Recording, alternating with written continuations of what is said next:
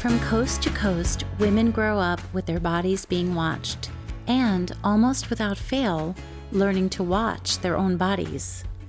This self-surveillance begins young, and for many women feels impossible to stop. It permeates our relationships and decisions, negatively impacts our physical well-being, mental health, and overall quality of life. The Body Myth Podcast explores how we got here, why our size and shape have nothing to do with happiness, and what we can do to find body peace. I'm Ronit Plank, and I'm your host for the Body Myth Podcast. Let's get off of this weight and body image roller coaster together. Welcome to episode eleven of The Body Myth. At the start of episode ten, I shared answers to the survey I conducted to the question, if you have ever wanted to lose weight, what did you want that weighing less would get you? And today I would like to share answers to question thirteen. If you have ever lost a goal amount of weight, did it help you stop thinking of your body in a critical way or give you peace of mind? And here are some of the selected answers to that. No, I was obsessed with staying at the goal weight. If anything, it made me obsess more. I felt good about myself, proud of how I looked. Nope. Yes, several times. It was good, yes, but a struggle. I was less critical, but the upkeep and exercise would sometimes teeter on obsessive. Yes, slightly. The negative self-talk persisted, consistently comparing myself to others skinnier than I, but shopping for outdoor hiking clothes was easier, finding all clothing that fit correctly was easier, and made shopping more enjoyable and less anxiety and shame-inducing. Not really. I ended up dropping thirty-five pounds in twenty twenty, but it was all due to stress. So the peace of mind didn't come, and I'm constantly afraid I'll put the weight back on. I felt good about myself, proud of how I looked. No. No. Came close, but didn't quite get there. Yes, but there was that niggling thought in the back of my head that I could still improve and stressing that I was going to put it all back on eventually. Never really lost a goal amount of weight. Yes. Yes, it did temporarily. Yes. Yes, peace of mind. I have done so many times, and nope. It did make me feel less critical of my body, but I missed my favorite foods. My set point is not at the weight that B M I charts recommend. Nope. Yes. I got very close, and no, I did not, and no, it didn't. Yes, one hundred percent absolutely. I did gain some confidence when I lost seven pounds on Weight Watchers back in the fall. It was helpful to make smarter choices and not just eat mindlessly. My goal was twenty, and I didn't come anywhere near it, but it was interesting to consider this a skill I could learn. Yes. I felt freer. Yes, briefly. Nope. No. Yes, but then there is always maintenance, so it is never done. Yes, but the weight always comes back too quickly for me to know whether I would also be critical if it didn't. I lost one full size in two thousand sixteen, and it made me feel great. Yes. Yes, I hit a goal weight, and I felt accomplished and proud. Yes, I have, and no, it did not stop the critical self-talk or give me peace of mind. One drop took me from very uncomfortable to where I am now, a drop of about seventy-five pounds that still has me over two hundred. That actually felt good, and I felt good about it. Of course, I did screw up my health a little more with the way that happened. Somewhat. I have rarely thought about weight goals. No. Thank you very much for sharing those answers and for offering some perspective on what your experience has been. In the coming episodes, I have about four or five more questions to the survey that I'm going to share answers for, and they continue to intrigue me, and they help me understand what other women are going through and what they've experienced, and I am just so grateful for them. Among the questions I'm going to share answers for are, do you feel your eating has ever become disordered in pursuit of changing your body? Do you feel you see your body accurately? What does being slim or thin mean to you? And when you feel confident about your body, what do you like about it? And now it's time for episode eleven's guest. Today, my guest is Lisa Kohn. Lisa is the award-winning author of To the Moon and Back, A Childhood Under the Influence, and The Power of Thoughtful Leadership. She's an accomplished leadership consultant, executive coach, and keynote speaker with a strong business background and creative approach. Lisa earned her B A in psychology from Cornell University and her M B A from Columbia University's executive program. She has taught as an adjunct professor at Columbia University and New York University's Stern School of Business, and she brings to others the tools, mind shifts, and practices she's found that have helped her heal and thrive, as well as the hope and forgiveness she's been blessed to let into her life. Lisa will always tell you that she is a native New Yorker, but she currently lives in Pennsylvania. Welcome, Lisa. Thank you, Ronit. I just, that makes me laugh that I put that at the end of my bio. So if anyone heard me giggling, I was. Well, I kind of tell everyone I'm a native New Yorker too, even though I kind of had a, a couple of stops along the way, and I don't live there anymore, but I think I still have my, my New York wings. Like I think I still count, you know, as a New Yorker. I so, think you do. Yeah. So uh, I want to thank you for being my guest. We have been in touch for a while on and off, and we are making this happen. And I'm really happy that I get to learn a little bit more of your story and share what's been your journey with your weight and body and eating, as well as a little bit of background into your childhood and, and the setting for, you know, when this all occurred. So can you talk a little bit about how your childhood was so different? Let's see, a little bit where about it. Yes, I where can. To begin? Yes, where to begin?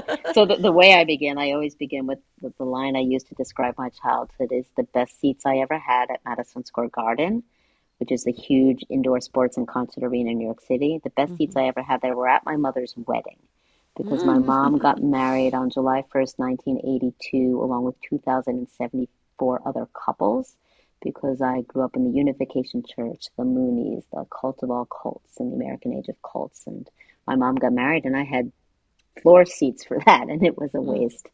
And on the other hand, the best cocaine I ever had was from my father's friend, the judge. And I've been questioned, so I do say, yes, he really was a judge. And I once had a book reading for my memoir in New York City, back home in New York City, and my high school boyfriend is in the back of the room, and you can hear him go, damn, it was really good cocaine. So, so that was that was like the two contrasting, either one is a little bit weird, quite unique aspects of my childhood. I've only met my brother, who has exactly the same kind of situation, and it's brought me to where I am today. Mm-hmm. And so when you were growing up in the Unification Church, did you, who did you live with primarily? So we were this really weird anomaly in that, you know, my parents, my parents were hippies. They got, got pregnant, got married, had my brother, had me, split. And we were living with my mom. And when my mom, when she found the church soon thereafter, she, she moved into the church. She left us. She literally sat us down and said, I think I need to be more involved. What do the two of you think we I should do? And we said, you should leave. Oh, wait, how old were you?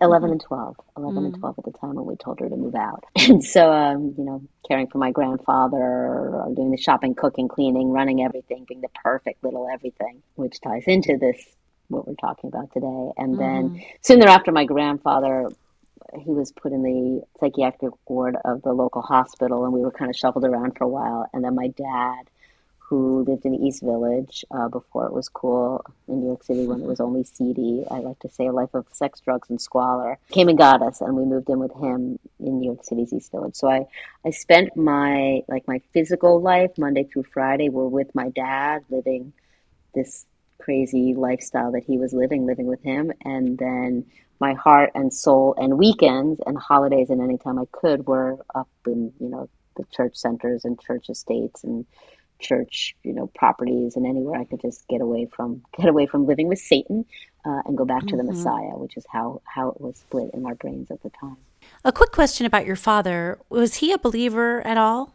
No, he, he knew that Moon was all the things I now know Moon to be, you know, a liar, a fake, you know, a fake religion. Uh, mm-hmm. You know, he knew that we were, you know, caught, literally caught, wrapped in, in the confines of this cult. I will say to his credit, he never said a bad word about it once, mm-hmm. about it or my mother. He, all his friends did, but he clearly did not, because he knew that if he ever did badmouth Moon or the church on my mother, he would lose us even more. But no, mm-hmm. he was, so I literally, like we literally, we just went back and forth from these two crazy contrasting worlds. And just recently I said to my brother, how did we go back and forth? Like, how did we live these two lives? Mm. And he says to me, I don't know. I wasn't there. So that's kind of how we did it. Right. And so your mother, it sounds like you became very enamored of the church as well, that you yes. bought in and you really liked it. Yes. And so that was your happy, soulful place.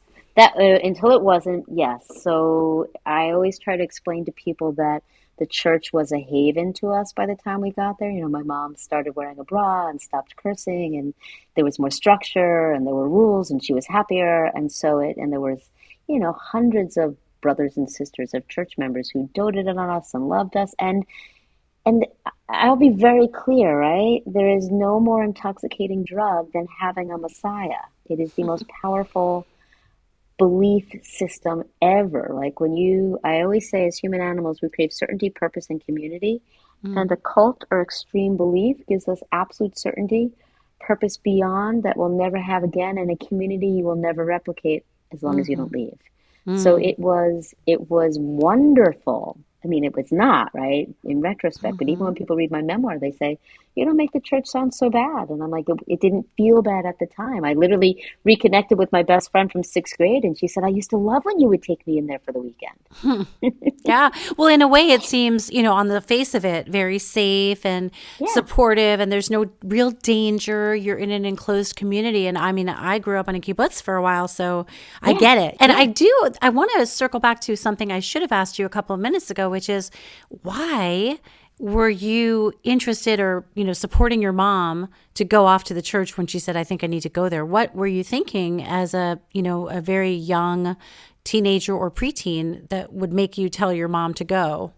So when you believe that fervently and you know that Moon is the Messiah and, you know, that God's heart has been broken by humankind for six thousand years, and that, you know, we need to save the world and suffer. It's called paying indemnity, sufferings to pay for the sins of your ancestors. And so your descendants don't have to suffer. And you need to sacrifice and fight with your life and die if you must in order to bring the kingdom of heaven on earth for Moon, the Messiah, and God.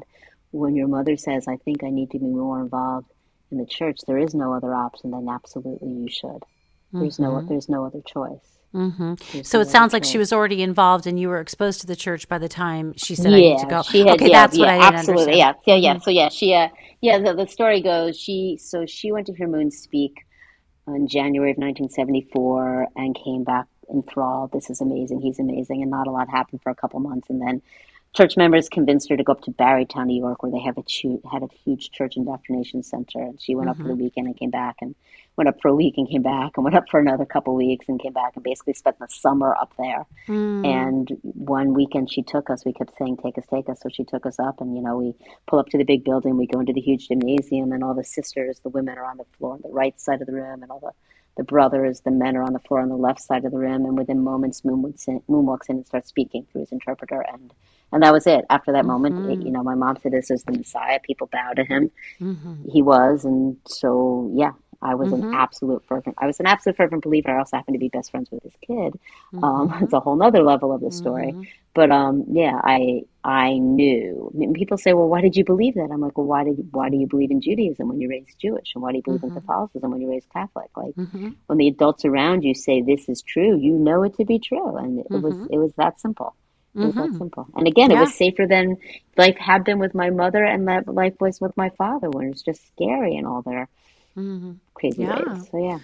I, yeah. I remember something in your book about you chewing lots of um, small bites. So somewhat early in the book, I believe it's your mom who says to get, and tell me if I've got this right, to get all the nutrients out of your food, you have to chew and chew and chew and chew. And so you and your brother are just chewing to bits, you know, to tiny, tiny, tiny pieces, yeah. everything you're eating. And I wonder, do you feel like this had any part to play in what happened with you and food later?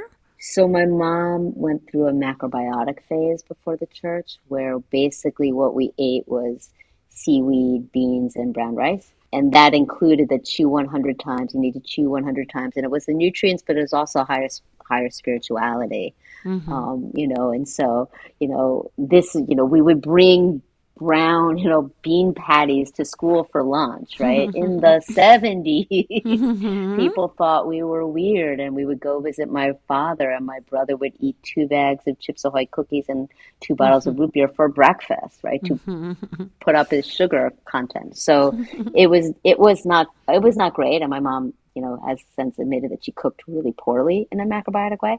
But so when, yeah, so I did, you know, long story short, one of the things that happened after I left the church is I did stop eating.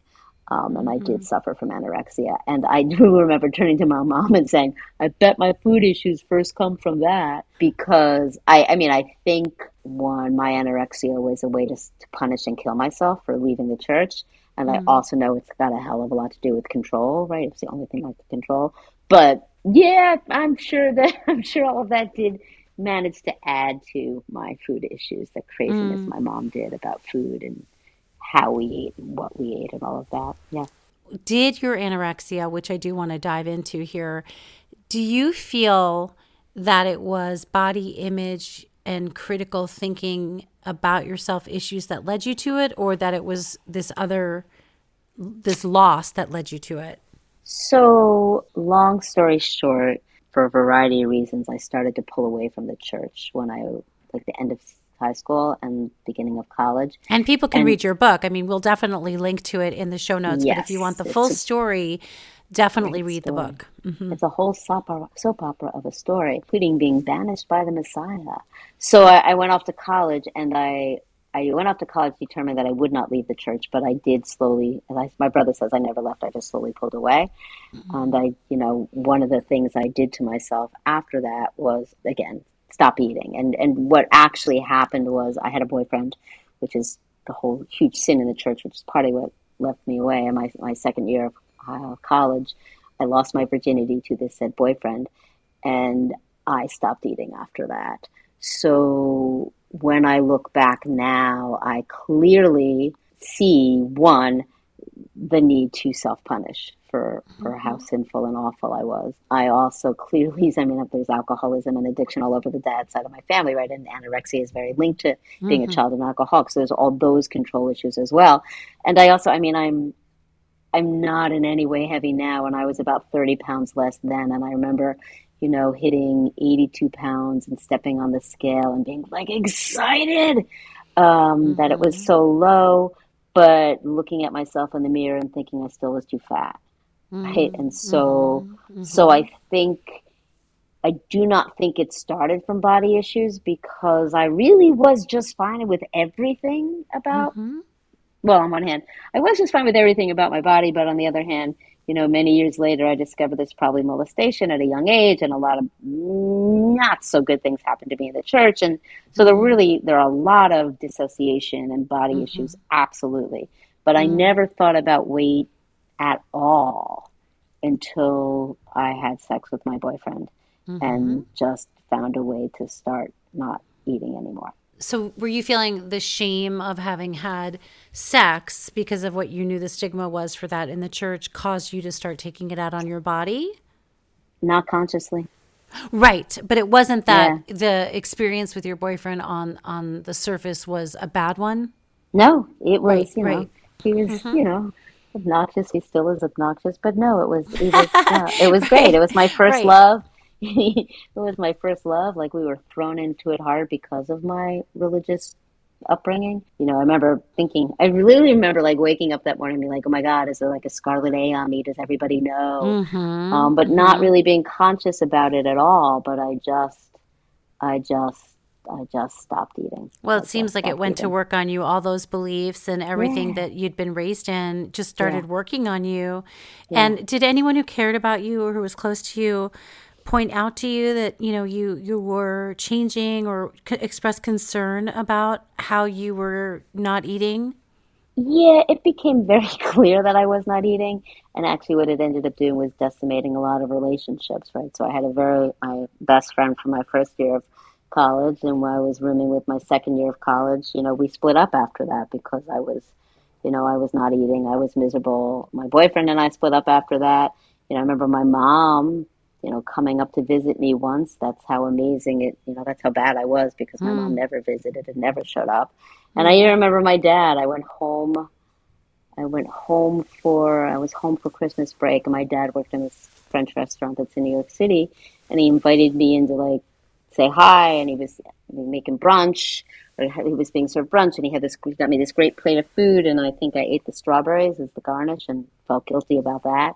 And that's mm-hmm. when my dad, my dad used to scream at me. In fact, what he used to do, like who I used to, this is when I also started doing a lot of cocaine. And then with my dad, um, and with my dad's friend, a judge, and I would, you know, my dad would get me extremely high on cocaine, which makes it really hard to eat. And then we'd go out to dinner and I wouldn't order or I wouldn't eat. And then my dad would yell at me for not eating. And I'm like, but I'm high, I can't eat. And so mm-hmm. it was kind of, kind of crazy. Yeah. Kind of crazy. So yeah. Did you ever get to a point where you were in serious physical jeopardy? So I, I don't know, like I never ended up in inpatient counseling, right? I ended up in, um, at Cornell, I ended up in outpatient counseling with a, mm-hmm. probably with a grad student, you know, and it's my second year of college. I came up to college a Mooney, and I sat in this counselor's office and talked about why I wasn't eating or how I couldn't eat. And I never mentioned the church once because I could, you know, I could not admit it to people because they would just talk badly about it. But I ended up in counseling, and I ended up talking to a nurse who actually helped me start to eat again. I mean, I, lo- I stopped having my period for a very long time.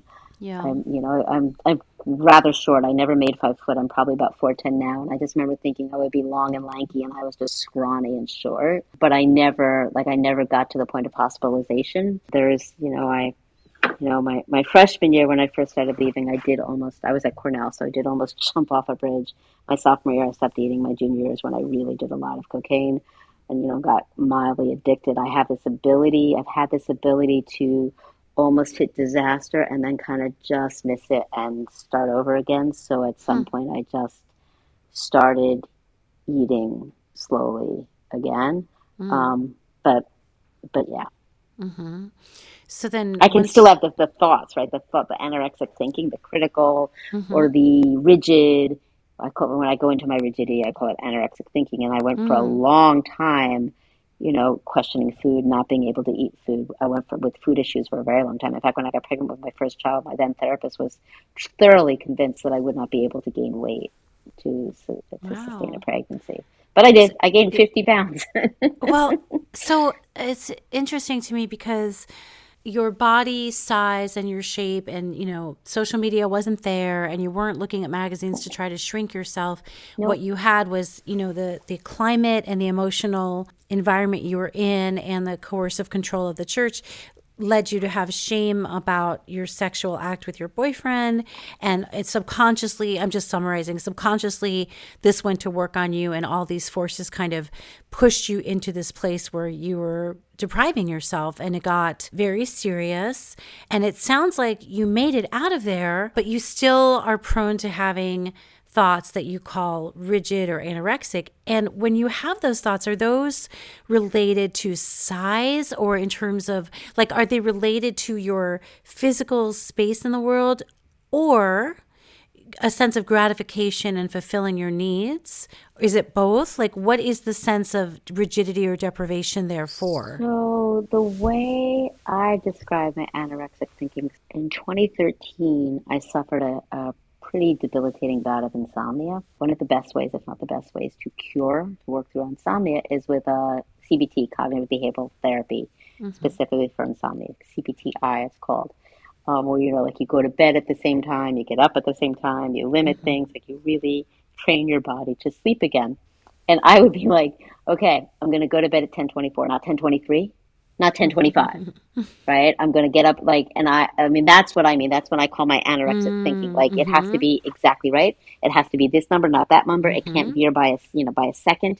Like if, and and then if it does, like the terror and the anger and the self anger. So it's it's about, you know, I haven't had quote unquote food issues, right, for a very long time. I can eat, I eat, I eat very healthily, but I eat, I eat whatever. All that is absolutely true. But that the rigidity of thinking, right? To me, it was a disease of the body, but it was a disease of the mind, right? Mm-hmm. It was a disease of, you know, one pound lighter. Like I, for a while, I, I wouldn't even have a scale in the house, right? Mm-hmm. And then when I, my kids started you know, was a runner and we weren't feeding my kid enough. And so we had to get a scale. And we're like, are you going to be okay? Right. And I just would not get on the scale. Mm. Right. And then when I had the insomnia, I was actually was losing so much weight. I was getting on the scale going, this is going down. This is not good because it's going down, mm-hmm. you know, because the old me would have been like, okay, you know, under yeah. one hundred, yeah. okay, under ninety. Right. It's a, yeah. it's an, it's an, it's an addiction. Mm-hmm. It was, you know, it was an addiction. So how do you hold yourself accountable and, and how do you keep your body safe in the midst of those kinds of thoughts or those potential patterns? I have a hell of a lot of self-care practices mm-hmm. and a hell of a lot of therapy and a hell of a lot of recovery. And I've been in a hell of a lot of twelve-step programs. So I have uh, one thing I will say very, you know, very much about myself is I'm pretty self-aware at this point, so I can see this stuff. You know, when I, mm-hmm. when I had the insomnia, and that just really, that is debilitating and it really messes with your brain. It's, it's it was hard to see what I was doing, but on a general basis, I can see, I can see my rigidity. I can recognize my rigidity, and I have a lot of self-soothing practices with meditation, with, mm-hmm. you know, putting my hand on my heart as I, I, uh, I skied into a tree a couple years ago and amongst other things broke my sternum, and my younger child said, now they have a, an excuse to have your hand on your heart all day long, because mm-hmm. I, I have a lot of, you know, breathing practices mm-hmm. and writing practices and soothing practices and journaling practices that mm-hmm. recognize, you know, the, the anorexia is just one aspect of how I was affected and how I manifested those affects, right? Mm-hmm. Everything that happened to me and everything I did to myself afterwards. Um, so I use it for that, and I use it, I use it for everything. Yeah. Mm-hmm. And and what was it like for you to raise children, knowing these areas that can be so vulnerable for you? Did you share with them as they got older what you'd been through? Did any of them have any issues with eating enough or anything you like know, that? My older child used to say to me, like, that I was so good specifically about food. Like, very early on, I was like, we're not talking about weight. You're not saying, oh, your chubby thighs to my children. Like, you're not watching what they, like, none of that. Like, I was very careful that that kind of talk, it wasn't going to come from me, and it didn't come from others, right? And I don't diet, and I don't anything. Um, but what I, the one thing I used to say, I used to I grab, like, one side of my belly and say, this is the first child, and the other side of my belly and say, this is the second child. And this is why I love them, right? Because I was pregnant with these two children and I gave birth to them, and I was extremely lucky to do that. So neither one, they've definitely gotten scars and anxieties and stuff from me, right? That, you know, it's generational trauma. You cannot, you can't keep your, it's epigenetics, even it's in our D N A. We can't necessarily keep our trauma from affecting our children, unfortunately, yeah. but they haven't gotten that one so far that I can tell, which, which is really great. And as far as my story, you know, I was very clear that they did not need to know my story. I think the age we arbitrarily picked was sixteen. And mm-hmm. then I think it was actually about fifteen for each one of them, my mm-hmm. older and my younger, that something happened and they were like, okay, either like, okay, I have to tell you now, or okay, tell me now. And so, mm-hmm. you know, they learned at that point, you know, the stories of what happened and, you know, what happened to me, what their grandparents did, you know, mm. around me and to me and stuff. So, yeah. So yeah. now they all both know. Yeah. And, you know, I was, you know, reading your bio and, and seeing all that you've accomplished. I mean, I'm sure you hear this a lot, but um, I think it's worth repeating. Tell me, I mean, please, please crow a little bit here. I mean, you've accomplished so much. And you you have all these these tools that you use, but you're also helping so many people. You're a speaker, you're a writer, you have a degree in psychology. So what do you attribute your ability to accomplish so much to? Well, um, you know, one of the ways I describe myself, you know, or the effects of my childhood, good and bad, is that if you put something in front of me, I will do it, I will do it extremely well, and I will do it extremely well, even if it drives me into the ground. So I am definitely, I have a very strong, powerful drive to keep going. And um, I do, I own a leadership consulting and executive coaching firm. And even since my memoir came out in twenty eighteen, now I literally use my story and every cracky, wacky thing that happened to me in my corporate work with C-suite leaders. But I, you you know, and when my memoir came out, right, the fact that if telling my story, the fact that telling my story has helped other people heal from their own pain and find their own way and develop their own practices, that is such a gift to me that it keeps me always going. But I, I don't, I don't, I don't realize, like, you know, one of the things I do know from the, you know, the coaching and executive work I do is that when something comes natural to us, we don't think anything of it. Mm-hmm. It's the things we can't do that we think are a big deal. And so people will say to me, like, I don't know how you're handling everything right now. And I'm like, what do you mean? Like, you know, you just the next thing, and I do the next thing. And yeah, I had a podcast, and yeah, I had a three hour interview on Thursday. And then, yeah, I went to take care of my dad who's in a nursing home. And yeah, then I, mm-hmm. you know, worked with this client in the C-suite meet over there. And I just, I, it's a gift or whatever that yeah. I just keep going. But I, but again, it fuels my heart. You know, I had to learn a lot of, I had to unwire a lot of things and rewire a lot of things in order to be okay. Mm-hmm. And if I, when I get to share those with people and they get their own glimpses of how they can be happier and healthier, then that just keeps me going. But I'm also mm-hmm. learning to slow down, right? My biggest, my biggest, you know, there's been a lot going on in my personal life. And I always say, you know, it's funny when like clients and former clients and strangers you've met on LinkedIn, and all of a sudden they're all like, are you practicing what you're preaching? Are you slowing down? Are you taking care of yourself? Are you doing what you tell us to do? Please stop doing the things that I taught you when it comes to me.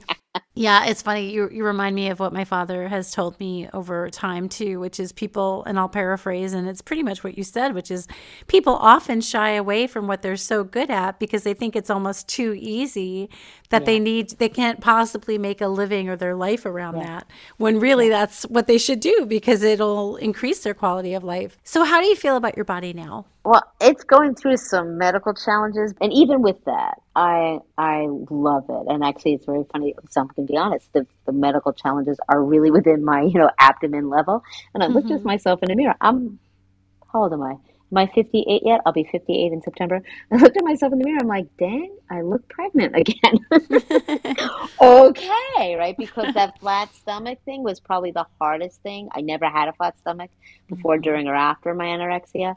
And it was probably the hardest thing, but I mostly am appreciative of what I have. I mean, I'm in decent shape because I like to exercise, and I do, mm-hmm. I do yoga, and I run, and I bike, and I move because it keeps me sane or saner. Mm-hmm. But I, again, I am not, I'll come from the positive. I love and appreciate my body. We're having a little conversation inside these days about, okay, I hear you. Okay, I hear you. Don't have to break anymore. I got it. Mm. Um, but other than that, yeah, I am lucky to not be challenged with this. My, again, my older child, my older child ran track in high mm-hmm. school and in college, and there's nothing like watching some, you know, long distance runners and some college athletes when they just pound in the food mm-hmm. and build up their bodies, and there are all these different sorts of bodies, and you're like, yeah, the body is gorgeous, however it looks. Wow, mm-hmm. right? So, mm-hmm. so mostly. Mostly body image is, is not a is not a challenge, and I am eternally thankful for that. Mm-hmm. And what, what advice would you share with anyone going through thoughts that you consider anorexic leaning or, or rigid leaning? Is there something that you could offer from your own growth and, and you know, the shift that you've been able to live that would, you know, maybe open a little bit of room inside someone who is starting to feel a little rigid or shut down or yeah. too organized about their consumption? Yeah, I would say the first thing to do is go someplace safe for help. And there are counselors who know what they're talking about. There are support groups. You are not alone. And when you walk in a room and someone says blue and you mean blue and like, you know that they know what you mean, it is a mm-hmm. safe place to heal and grow. And I would not be where I am without support groups and support. Mm-hmm. And the second I would say is, uh, I talk about this a lot in, for myself personally and in the work I do, but those are lies in your head, lies you've been given. You know, I can point it to the cult, but I can also point it like anything around body issues is such systemic societal lies, mm-hmm. right? And so sometimes when you can see that and call it out, it can help you separate from it and not, not have to follow it and believe it. Mm-hmm. Third thing I would say is love yourself.